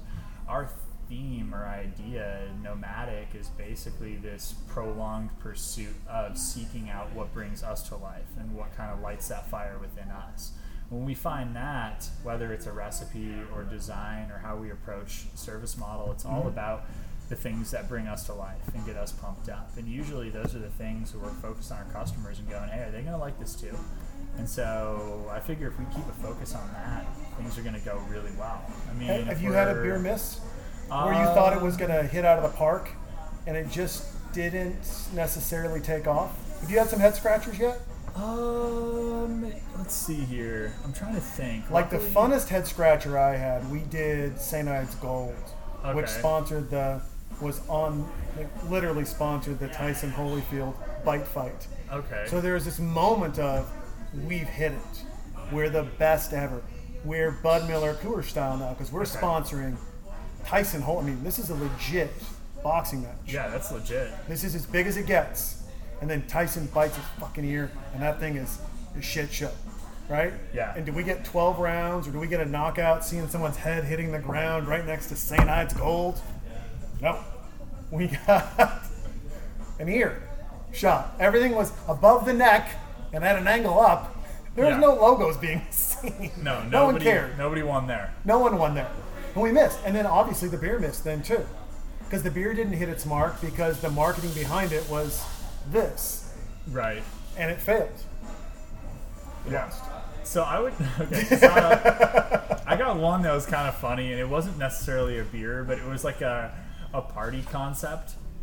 Uh, so we were partnered with a food truck when we first opened, Mm-hmm. and they did really great Korean food. I mean, it was awesome. It was like Korean fusion food, but it was airing on the side of traditional Korean. The chef was obsessed with Korean culture. He actually took his honeymoon in Korea. It was, he, he loved it, and that's what he chose to dedicate his his life or his passion towards. And so uh, he wanted to do a uh, an anniversary party and so he did these kimchi pancakes, and they're really good. And so, so we decided to call the party. It was an end of summer party. We called it the pancake pool party. The alliteration was great. The concept was very difficult to explain to people. They're like, "So what's going on? Are these real pancakes? What do the pools have to do with it?" And it was basically, it was a summer party that we had. But Got a lot of people coming up confused. Very Do I confused. eat pancakes? I'm Do in a I- swimsuit. do I not? But yeah, we had everyone show up in swimsuits, and we had a big raffle. We said if you show up in your bathing suits or whatever, then you get two raffle tickets per beer Sweet. that you buy. But if you show up in just regular dress, you only get one, right? So we doubled. So we wanted everyone to be in theme. So a bunch of people came in in theme. And then we really doubled down on this pool party theme. So we bought three inflatable pools that were about 10 feet diameter a piece, and we inflated them all over the outside of the brewery. So we actually had a legitimate pool party, and like I dressed up as a lifeguard and had like The, the zinc on my oh, nose, and a big sun cap. Um, and then we, I think we even had inflatable palm trees inside and like a tropical house DJ playing. It was the most bizarre brewery party you've probably ever been to. It was really fun. One of the bartenders was wearing a speedo. It was very odd. We had some very old school beer drinkers come in, and they like, would walk in the door and be like, "Are y'all like this all the time?" no, this is just one day. This is one just a 3P. All right, we'll do it again. It's a pancake pool party. Come on, man. But like, hey, you know what goes good with pool parties? I guess Korean style kimchi pancakes. I don't know. It was just a- Fantastic. it was it was a bit of a flop. It didn't really catch, but it was fun. The people who came had a great time, but it was kind of hard to explain. One of the things I would like to see done, and I don't know how it gets done. We did Yeah. this in Whitefish at uh, Black. So Black Star was the only brewery downtown in Whitefish, and this is this is 1997, showing my age a little bit, right? Okay. 1997, we got this beautiful brewery downtown Whitefish, Montana. Every year, New Year's Eve, drink the brewery dry. Ooh. Pay ten dollars. Everyone pays ten bucks. Wow. You get a you get a cup, and you Fill get a fill it up. Drink the brewery. Can you drink the brewery dry? And now we're making lagers. I mean, I've got a 19 day cycle minimum before the next beer hits the shelves. Right. So the town runs out of beer. It runs out of Black Star every year. Wow. I mean, you could argue it's genius though, because then ever it's like the Ferrari concept, right? They always make a little bit less than the demand, so it gets Yeah. people talking. They want it. They're, they're they're hungry for it. I'd argue that the beer. I mean, once you run out of beer, everyone's going. Man, can't wait till Black Star's back. That's right. so that's kind of it's brilliant in a way. It was super like it. fun. I'm saying I want New Year's Eve parties. I want to drink Austin Dry. Like, and I know that flies in the face of what our mayor wants and safety, and I'm sure there are police going, "No, please no." Right. We can all be responsible adults and drink Austin Dry. I think we can do both. I think we could do both. I think we can do both. Hey, if you're interested in saving the beer industry, I think that's a good way to go. If I think it's a good- challenge accepted. Challenge Austin? accepted. Yeah, Are we on, doing Austin. this? I mean, I feel like we could do this. I feel like we could. Let's pick our five friends.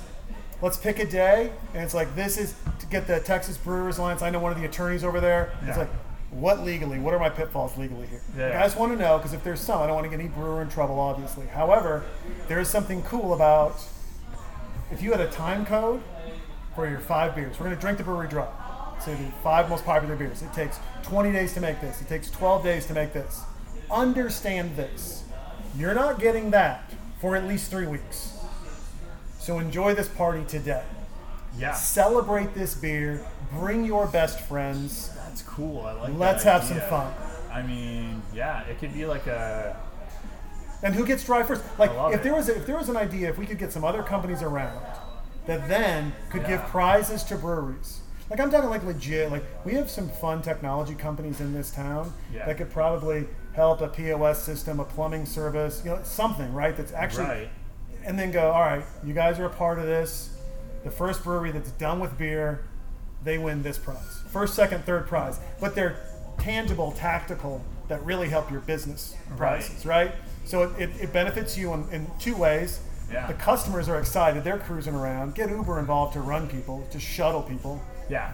Here's Free your stops. Here, free runs. Here's your stops right here. Boom, boom, boom. Yeah. We'll do a south side run, a north side run. Not a bad idea. Telling you, let's drink Sounds like Austin fun. Dry. It'd be Yeah. fun. it would be fun. Dude, it'd be great. You could even have like a, you know, a giving component to it where like Yeah. everybody pools in, all the breweries involved pool resources. They offer the same amount of this beer. They all brew the same batch size. Yeah. Right. Everybody sells the beer, but the commu- cumulative sales, and this would be tough to handle from the uh, like the outside side, but everybody wins. Yeah. Every brewery is selling the same beer. If we can drink Austin Dry of this beer, everybody in the in the beer Oh. industry gets this certain like we spread the sales evenly across all the breweries. Yep. Or they go towards, or the sales of this go towards like uh, low interest loans for breweries that need help that aren't faring well, or whatever. Yeah. Bar really industry cool. people that just it's like, hey, here you go. Yeah. Here's your tip. Thanks for pouring our beers. Yeah, Right. Here's your tip. And you can do people it. busy. Dude, you could uh, downtown Austin, Oh, dude. east side. Sorry. no, I know, no, no. We are downtown Austin, east side. I can go through all of this because we got plenty of time. Right. Someone's gonna get run over by a. Uh, by I a- love this. And this guy was on uh, Mad TV, I think, That's back in the day, right? This was like one of his first roles. And I love how big the warehouse is. Or he could have just stepped left or right. It's a huge warehouse. Oh, yeah. And he's frozen. Oh, yeah, it's ludicrous. That's why this movie's so good. Oh, knocked out. I love that guy. But then when you do one, you do downtown. Did you ever? Did you ever notice his name is uh, what is it? His name is odd. His, what is it? Random Task. Yes. Yeah, yeah. And then James Bond, the the guy who throws his uh, throws his hat. His Yep. name's Odd Job. Odd job. Yep. Random task. Odd job. Brilliant. It's so the the attention to certain details in this is what makes it. It does. I mean, Not- it really makes it because those little names and that fun is the is the best. it is. And then the outfits. I this this mix of bad guys Yeah. Like the, the, the you love 'em. quintessential 70s bad guy, and then the outfits, it's fantastic. Yeah, and I think that's going back to like how I'd want to see this done is not the same Austin Powers, right? We're talking about Mm-hmm. revamps and reboots. Why couldn't Austin Powers reboot in a way that pointed fun at the new era James Bond culture, right? Because there's Yeah. a ton of implausible stuff that James Bond does in the new films. It's like hyper action focused and really it was. If they poked fun at that, I think it'd be funny because they're poking fun at like 70s and 80s era James Bond films. Mm-hmm. But there's a ton of ridiculousness happening in current film, and I think if they have have adapted this concept to point fun at those new kind of inconsistencies and Could you- stupidities, I think it'd be really funny if they did it right. Do you think you could take the darkness that is the new superhero James Bondness Ooh, and then that also make gritty. it funny? That gritty darkness, but also make it that Mike Myers funny. Mm. like to where you know James Bond is running down a train Yeah. and Mike Myers goes doing. He's like, I'm gonna slip and fall. This is bullshit. Yeah, Like yeah. no one, no one can do this. we can do that. We can do this. This is not part of my training. Austin, you have to get him. Like, no. No. Uh, This Ooh. train's gonna stop at a station soon. Yeah. and he's gonna have to get off there. And if Yeah. he jumps off the train here, he get eaten by a bear. We're Yeah. good. Like I'm out. like maybe yeah, maybe he like acknowledges the fact that he's a little bit older, and he goes, "Hey, you know what? No, I'm good." I'm good. Yeah. I don't know if it would be the same thing. It's tough to say. You got you, you bring Seth Green back for it. Yeah, oh for sure. He's a quirky individual. He's an odd dude. Very, very talented. Yeah. I mean, Robot Chicken. He's done some great stuff on the on uh, uh, behind the scenes that is just. Once again, people I don't think they realize all the stuff that he does Yeah. outside of acting, but Like more of a writer producer type. yeah, Super very much so. Where um, if you couldn't brew beer, what would you do? Um, who man? You know what? I think if I if I couldn't do this, I would probably start another company. Yeah. I love business. I really do. Um, I think it would be a little bit of a different focus. Um, I'd probably focus on. Um, I'm like really big into environmental uh, initiatives and things. I'd probably try and refocus towards something that I thought I could actually add some sort of greater good, um, whether it be you know, um, some sort of, I guess like it- it's tough to say, but I think it'd probably be another like consumer company that probably did some sort of social good, like donations or profits towards, um, you know, maintaining trails and wildlife systems, Sure. or, you know, nothing, nothing too crazy. Um, I guess like my, my one thought is, and I thought a lot about it, is like you know nature and trails and parks. They're all kind of the great equalizer, right? You don't have to. You can be extremely wealthy or you can be extremely poor. But when you step out into nature and you go for a hike or you go for a swim or you look at something truly just naturally beautiful, uh, it everybody can enjoy it the same, right? Yeah. And I think that it's something that is worth preserving to improve the quality of life of everybody. Is if we were able to actually preserve more public lands for parks and trails, whether it's hiking or hunting. I think you know it's uh, it's preservation of that land so that like everybody can enjoy a bit of this world before it becomes a bunch of sprawling suburbs. You know? Do you um, you know, beer has had a an interesting run when it comes to the environment, right? Yeah. There were pull tabs. They were arguably the most littered thing in America next to cigarette butts, Yeah. right at the beginning. And there were twist offs, and there were pop tops, and then Budweiser came out with what we have now, the traditional way to open cans. Right. Uh, and now we're seeing new evolutions in beer packaging that has changed a lot, Right. And that uh, I forget it was Heineken or Bass or someone came out with um, plastic bottles that are glued together down the center that are a six pack. Interesting. Yeah, it's, and then there was a uh, Pilsner Urquell came out with another biodegradable one that uh, Yeah. was paper that held the top together. Oh wow.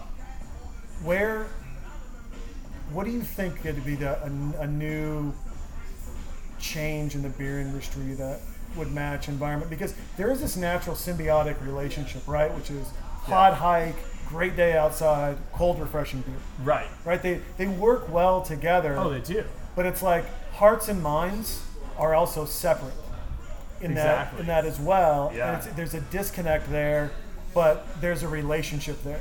Yeah, you know, I think uh, it's tough. You know, where you have obviously the convenience of uh, disposable packaging is the tops. Like, you know, glass growlers are great if you're going to share some beer at like a dinner party or something, or you're going somewhere to meet up with a select group of friends where you know you can take it with you. But taking a glass growler out to a trail or hanging out by the pool is not a great idea. You're going to hurt somebody if it breaks. Someone's going to step on the glass. It's not great, right?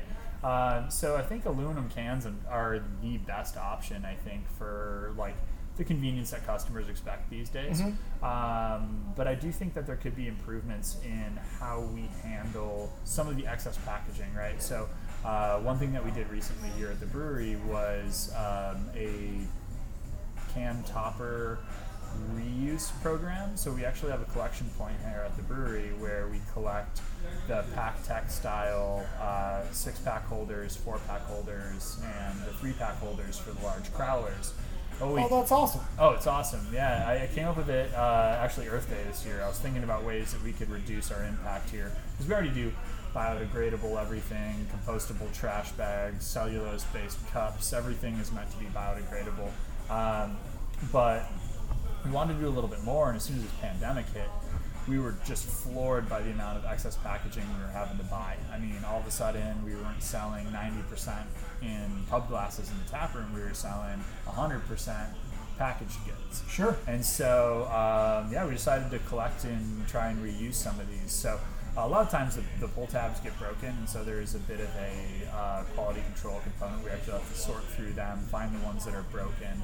Uh, but we actually plan to reuse these for future beer releases, and so we're going to have like eco beer releases where we will do four packs of a specific beer, and we'll let people know, hey, this is this is completely packaged and recycled product, just because. Given the time, some people might feel uncomfortable about a reused can topper Yep. or a six pack holder or something like that. Sure. So when we do integrate them back into the product mix, we'll go look. Okay, these these are all packaged with these reusable toppers, but we're pretty smart about it. Where we actually take them in a bulk collection bin, we dump them into a box and quarantine them for a couple of weeks before we then hand them off to somebody in our staff to actually sort through them. We recycle all the defective ones. Everything that's in good enough condition gets repackaged into a box and stored away for later. Then when we have these beer releases, we're going to go ahead and release them, and then probably donate the money we saved on the can toppers towards Austin Trails Foundation or Keep Austin Beautiful, and try and further that mission that I talked about earlier. Is just like preservation of public space, Yeah. right? Giving people more opportunity to enjoy. Like this world's gorgeous. Like we should we should be able to enjoy all of it and as much of it as possible instead of like just hyper rich people with like lake houses and houses on rivers. Like everyone should have access, I think, to those kinds of things. I think it's what that's one of the great misnomers, right? Is that if you don't have a house in the lake, are you really enjoying? Like, dude, get a dirt road, drive up to a spring, Yeah. get out in the hill country, Dude. go. I mean, I remember driving through Montana. We always had fishing poles in the back of the truck. My dad drive under a bridge, like, that's a pretty good spot. We'd pull off to the side, go under the bridge, fish for 20 minutes, catch a couple rainbow trout, gut them, use the, the sand to wash your hands, like run your hands through the dirt Yeah. and scrub them around. It cleans all the crap off. Ice chest next to the Budweisers, right there. There you go. fish. And it would, we weren't rich, didn't have any money. I mean, we hunted in the in the winter so we could eat, mm-hmm. in the spring so we could eat, and fished in the summer so we could eat. It's awesome. There's no messing around. That sounds great. Yeah, Yeah, that sounds terrible. really good. Well, I think, and I think Austin does a great job of making these kinds of things available. Like, I mean, you can be in the heart of the city center and go down to the Barton Creek Greenbelt, and you feel like you're miles away. It's true. And I Yeah. think that's uh, that's awesome. It's one of the reasons why we love being here in Austin. Um, but even just getting out on the water, I mean, get a paddleboard, walk down to Lady Bird Lake, and Have fun. put in and go out there, man. Throw a line and do some fishing, or go paddle out and just get away for a little bit. I think more and more people are getting to that now, especially because all the bars and restaurants and entertainment things are closed. I think people are choosing to go and explore and hike and do a little bit more of that. So I'm excited about it personally. Trails will get packed, Yep. but then they're going to be like, where are the other trails? And maybe they'll they'll push for more trails. And so I think it's great. Just explore. Get out there and see nature. I mean, it doesn't have to be a trail Yeah. per se, but go out there and enjoy it. Take a drive. yeah. Uh, I mean, I, I always challenge people. I go, hey, you if you love what you're doing, if you, like, I love beer. Mm-hmm. I drive my daughter and I once every two weeks. Hill country trip. Yeah. She's like, where are we going? We're going to 12 Fox. Are we going out here? No, we're going to try someplace new. I just heard of this new brewery. Nice. Oh, Dad, let's go, let's go, let's go. All right. You know, and then we drive out there, and there's always, and these breweries are so smart. They're like, oh, we've got uh, juice for the kids. It's right over here. Right. You know, oh, there's always a dog running around at one of them. And she's playing with the dog and Perfect. trying a beer and buying a couple, and it's just, but it's it's getting out there and having fun. I'm wondering, we're in the part with the fembots, which is hilarious. Right. You know, on a positive spin, where is your if let's say if we're giving a shout out to some local businesses here, where's your temptation? Hmm. Like if you're yeah, girlfriend's like, hey, let's we should probably save some money. Let's not go out to eat. And you're like, great, we won't. But I'm not missing this meal. I'm not missing this spot, or I'm not missing this local beer that's not ours. Or what's what are a couple temptations you just won't cut out no matter what because of your love for them? Man, so I mean, I travel okay. obviously. You got to you got to keep the gas tank full. Okay, so I would say one spot that I hit all the time, and Mm-hmm. I, I can't not, is the Migas tacos, the breakfast tacos Yes. from, uh, was that Pue- Pueblo Viejo? Yes, At oh. Radio. So good. Dude, those radio tacos. They're so good. I, I get them all the time. So that's that's one I don't cut out. Uh, another place that I like, it's a hidden gem here on the south side, I think, is uh, like Opa. Oh, Me and Lady yeah, go to yeah. Opa all the time. We get some meatball platters. It's chill. It's very laid back.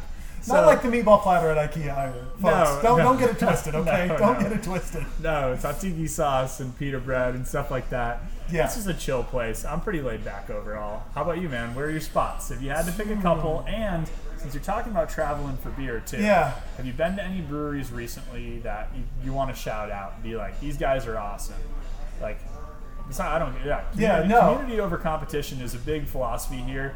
I, I want great beer places to stay in business and be active. Sure. I want people to know where they can find awesome beer. So, I mean, pie is pizza, like pizza for me in general. Yeah. Whether I'm making it at home or uh, or going out to eat, I'm not.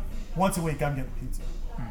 Thick Boy Nation over here, we're getting pizza, man. Okay, Once a week. I- nice. and uh, I like to support local. Uh, I, you know, Pinthouse it does a really good job on their pizzas. oh yeah. Pius does a good job on their pizzas. Uh, locally, a little closer in the Circle C area, Double Dave's because the kid. There's like video games in there. Of Nice. course, that's closed, but still, I mean, they, they make a good cheese pizza, which the kid loves. So I'm There not mad at it, man. I'm not mad at it at all. As far as beers go, new breweries, um, Apico, Apicoa, Apico, Oh, Apicon? Apico, yeah, in Yeah. downtown Dripping. I just found them Oh, nice. Good beers, uh, good consistency. Uh, really enjoyed the, the flavor profiles they're they're pulling out over there. Nice. And then uh, 12 Fox was a new one for me. Dude, I've been meaning to get by 12 Fox. They've got a good red. They've got a really good red. Cool. Uh, they've got a good IPA. There's, but overall, it's the attitude out there. It's you know, it's Yeah. But uh, I, I like their attitude. They're they're they've got good food trucks that come out there. They get a good job done as far as feeding the people, making sure you know they're falling in line with that 51% and enjoying themselves. But Yeah. those are the two new ones that um, that the other one I've, I've tried their beer. Uh, it's more in the Jester King portfolio of all natural. Okay. Beerburg, Beerburg, yeah, yeah. yeah. brand new. Uh, but what you know, Dripping Springs has really gotten a lot of new breweries, It's which is just I mean, and then and that's the newest one downtown, um, Holdout Brewing. holdout, yeah. Yeah. So Brent and that team, I think he's from the 512 family, if I'm not mistaken, uh, as far as his old brewing job. But No. you know, they're they're doing a good job. I mean, all of their businesses are, are crushing it, right? Crushing so you right got now. there's holdouts, and then they also own uh, Better Half Yep. Coffee Bar next door, and they own uh, what's that one on Rainey Street? Uh, yeah, I know what it's, you're talking about, called yeah. like uh, oh man, I can't remember the name of it. Speaking of, they just launched a new burrito truck outside. Man, I wish I could remember the name of this place. It's gonna kill me. Anyways, the New burritos, burrito truck, the huh? burritos are awesome. I know Austin loves its tacos, but Mm-hmm. burritos. That's an art right there. Though burrito's an art. Listen, too many people try to roll something into a flour and, and into a flour tortilla, and they're like burrito. I'm like, no, no, no, no, no, son. Not a burrito. You did it wrong. Uh, their their burrito truck is amazing. It's on it's on Rainey. So Okay. the, the one that's there, the little coffee shop. It's it's uh, man, I don't go to Rainey enough to know much about all the bars on there really, but like that place is amazing. I've gone for burritos a couple times. Have you seen that uh, Wahoo's is back in town? I did. They're outside of uh, what was it Barton Creek Saloon? Yeah. Yeah, yeah. That's I know. I know Wing and Lamb. I went to college with them. oh yeah, Yeah. nice. So yeah, I'm ex- I mean, Mr. I- Lee's secret sauce is the jam. You get that Maui bowl, teriyaki Maui bowl, tossed go. in Mr. Lee's sauce. Are they Bang, still doing bang. fish tacos over there Oh, too? yeah. Dude, Baja style fish Baja tacos. style- Thank you. You can't go wrong. You were in San Diego. You know. Oh man, that's when I when I eat any fish tacos, I compare them to Baja style fish tacos, Have which to. which is the only kind of fish taco you're gonna find in, in San Diego because it's so close to Baja, Mexico. oh. So And those beach like taco trucks Oof. and those surf spots. the little tiny, just small little taco shops, you can't beat it. Folks, once again, you're not getting this on a plane. You're not getting this at, at no offense, at the mall. You gotta drive. You gotta drive. You gotta go down. You're like, is that a hut? That guy sells two things: Pacificos, fish tacos. That's right. and that's it. Well, those are the places that you know. Going back to that that driving experience, is I will often choose like I'll be on the road, and yeah, I could I could get my Jimmy John's, I could get my whatever, but I'm in this town. I'm in this mm-hmm. weird little town, and I go, that's a local spot, and I'm gonna go have a meal. Half the time it's not good. Exactly. Half the time you, you eat it and you go, that, that was a little disappointing. But the other half, you go, that was phenomenal. This is this is the best. And I mean, you're in that little town. You might as well support the local businesses. Support the local business. Yeah, We were driving and back. it's fun. At the very least, you got a story. Yeah, know? it was great. It was bad. Who cares? It's Who a fun story. We stopped at a place in Louisiana called McDonald's. Not the McDonald's that we Oh, okay. I was like, okay. McDonald's? alligator shop. Mm. It's a store, and it's got a meat section, like the old school butch, charcuterie butchers. Yeah. It's all different cuts of alligator, though. That's all they've got is alligator. what?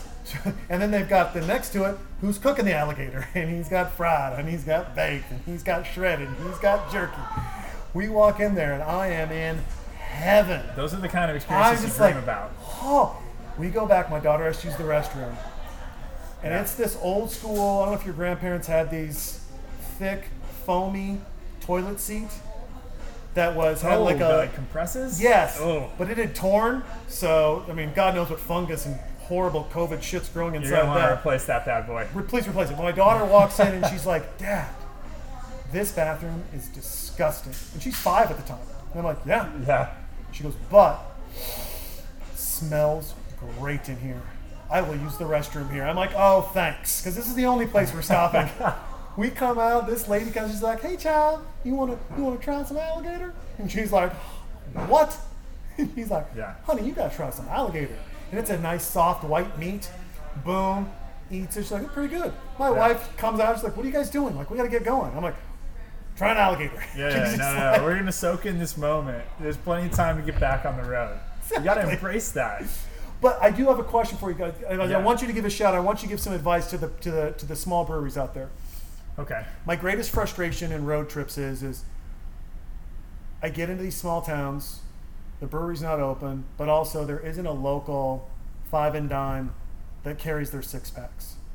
How do we create a better relationship, especially in small towns, middle America, where these small gas stations can support and start bringing on? Because they're not doing the same SKUs as 7 Eleven. I'm not buying that BS. No. So, how do we get to a relationship point where other small businesses are supporting other small businesses without Yeah. hurting themselves? Because that is my greatest frustration. Is I drive in like, "Where's your local beer section?" And they're like, "Oh, we don't have one." I go, "You have two breweries right here." They're like, "Yeah, you should go there and get some." But they're not always open. They're not always open. Yeah, that's a great question. You know, as a small brewery ourselves, I think the hardest thing is when you put your beer into packs, like a six pack or, or a mm-hmm. twelve pack or whatever. All of a sudden, you're you're compared against the pricing of the large national groups, right? Those large national groups, or they're even the regional or large state distributed beers, you know, they're going to be brewing, um, you know, 50 barrel, 100 barrel, 30 barrel batches of beer, right? So the labor going into each pint is pretty low. It's probably all automated, so they can get their prices way down. And maybe it's just the fact that they can't they can't feel sell their product their there.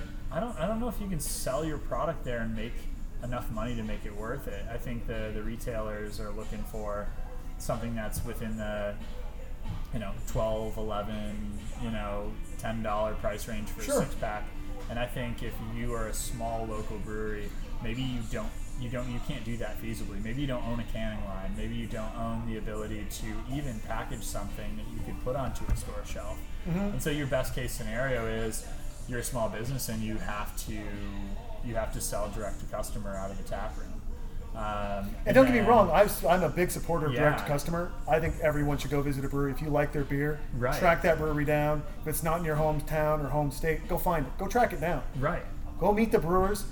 I'm more amazed at And it is a how. problem though, because like in, on a lot of days, you'll go into a town, you want to drink the local beer, and you can't get it because most places are closed Monday, Tuesday, Wednesday, or whatever. Yep. I, I encountered that when I was in St. Louis just this last time. There was plenty of breweries that I really wanted to go to. I had them on a list, and uh, I went through on a Monday, and there's only like three or four open, and so I, I went to those. Luckily, the ones I went to were great, but uh, yeah, I think you you do miss a bit there. I mean, I And get It'd be great to have a spot where you could get it. Yeah, and even if it was just, I mean, this is my other dream, right? I want to open up a taste and buy local brewers and wines distillery only liquor store. Yeah. So you walk in, and it's just a circle, Right. it's paired into three sections or four sections, right? You've got beer, wine, booze, and then local soda drinks, whatever those may be, just Yeah. local. Come in, you get you can get three samples whatever you'd like a local. Here you go. You can sit down with them. It's a three ounce pour. The center is just couches and circles. Sit down, try it. Have the brewers come in, give educational classes, do whatever Well, that'd be cool. but just to have it so that they have it and then figure out the pricing in a way that, that, that can make sense right and what i mean by that is i understand the concern of going in against a, a budweiser or a lone star or even or even i mean Or a even Stone, like a- Stone doesn't even care like an all-day IPA. Yeah. I mean, you can get Founders all day. It's a steal. I it's mean, a steal what is it the 15 pack for 12 bucks It's they're basically giving you the beer. They It's really are. unbelievable. they Uh, really are but then why can't i have a place where people just come in and the price point starts at 12 you Yeah. know it starts at 12 so there's no intimidation factor there's no Right. it's well i don't think the quality's worth $15 for that subject then don't fucking buy it i don't care Right. but you got to try it the brewer's going to be here in two weeks what don't you like about it? what do you like about it Right. It would be a lot of fun. I It would mean, be a as, lot of as a craft beer drinker, I'm like, I'd go to that place. Yeah. Let's go. Yeah Throw in some locally produced snacks and some Yep. and some things. 100% I'd hang out there for a few hours. I'd drink some beers. treat it treat it like a cigar store Right. Yeah. Very much like a cigar shop, Yep. but everything's local. exactly I mean, that'd be great. If you wanted to be an owner operator that just stayed on site, you loved it. You're like, I live and breathe craft beer. That'd be a fun job. It would. It would. It'd be hard to do here in Texas because of the weird licensing of distribution and how does beer get to A to B and how much size do you have and it's a nightmare here. TABC is quite a quite an interesting. But you don't have to comment. I I'm not going to comment that hard. No, I don't want to end up on the bad list. Yeah. TABC's like, we're gonna listen to this asshole's podcast. I hear he's talking shit. No, uh, only I am. There's never been a brewery that's talked bad about the TABC because it is the governing body. A. yeah, Does, does there need to be some changes? Obviously, yeah, they wrote some stuff with a feather and it needs to be changed. Right. right, right. That said, okay, who cares? Yeah, I just I don't understand the pride in not seeing that it needs to be changed. And Yeah. instead, I will say there's a pandemic that has happened that is Right. forcing them to change some rules, it's good. which is good. It is actually. I would like to see some more, obviously, but um, you know, it's just it's it, craft beer is the ultimately the celebration of what we've been celebrating off and on, which is the celebration of local. Right. You know, and it's just a continued celebration of local. It is. It really is. I mean, my fridge is full of craft beers, full of them. Right. And people come over to try something new. That's the whole game. Let's go to Jay's place, jump in the pool, try a new beer. Exactly. And it's it's fun because like nowadays, I mean, what local business do you go to besides your restaurants and your breweries and places that produce a product? You know, there's not your really your local furniture store. There's not your local TV and electronics shop. There's not your local grocer. I mean, they're they're all big major companies. Like, how often do you get to go to an establishment and the owners hanging out with you, telling you the story? That and- that's that's my and- that's the bigger that's thing right there, right? I mean, it's it's really cool, and these are people that live in this community, and so uh, yeah, I think that's why craft beer is awesome, is because like it's it is it's that community gathering place, man, and, and people take pride in the stuff that comes from their city. So I, I love I love going and getting new beers from all the other breweries in the city. Yeah. It's amazing. and no offense to any of the chains or anybody out there, but No. you're not going into Champions or Applebee's going, "Hey, can I talk to the chef real quick or the owner?" I wanna This- get his is take really on this good. recipe. Or I want to get his take on the riblets real quick. Why did I throw up last time? I had 20 of them. No. Instead, but you can come here, Joe. He's uh, he's, he's oh yeah, it's him and his brother and three other people. He's here. What? Yeah. Oh, can I just say hi? Yeah. Oh, he's busy right now, but you want to grab a beer and hang out for a minute?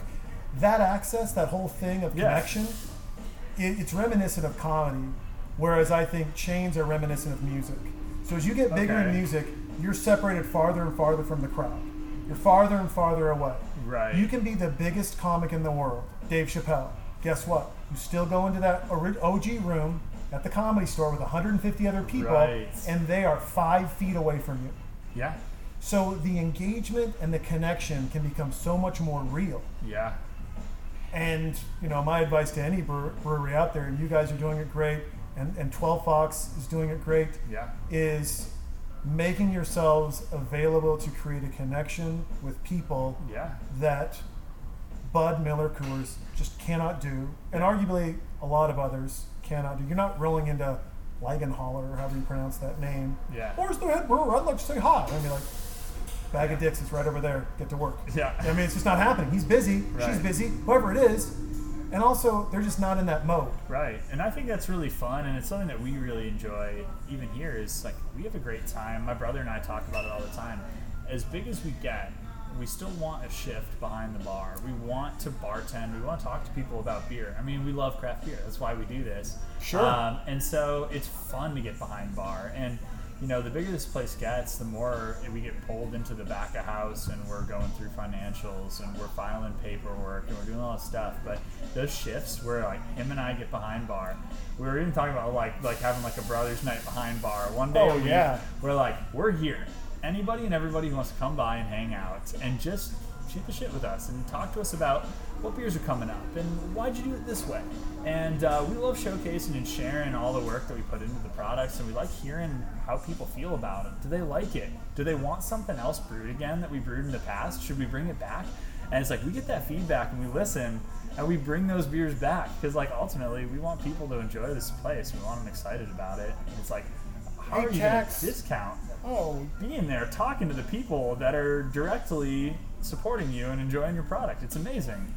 sales and tax people. Here you go. You're gonna you're gonna call up Nomadic. You're gonna say we want a happy hour at a discount, but only if the brothers are behind the bar, and then we'll run the books for that week. There it is. There it is. You guys get behind the bar. They get some free drinks. They got to run some numbers, Yep. do a quality job. Signs still delivered. That part's done. Easy breezy. And then the comeback. Boom. People get quality time. That's it.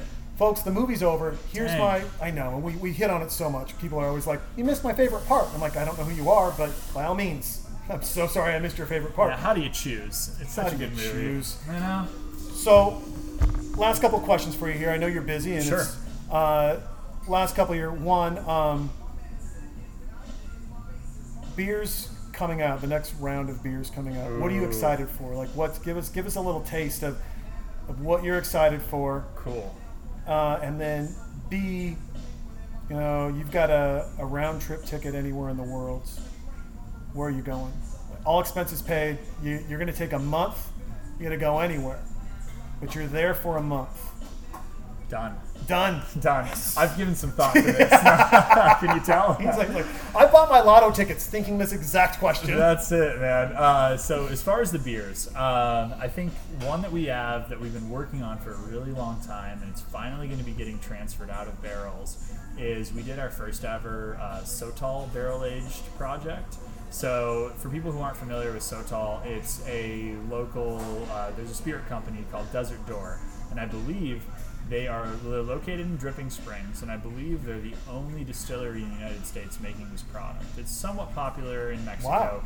Um, but it's something that they're doing right here in Dripping Springs. Um, and they gave us a bunch of barrels to have fun with. And so we did a Saison that we aged in these Sotol barrels. And like, it's a little bit limey and a little bit citrusy, but it's got this really nice, like, charred oak and bourbon character.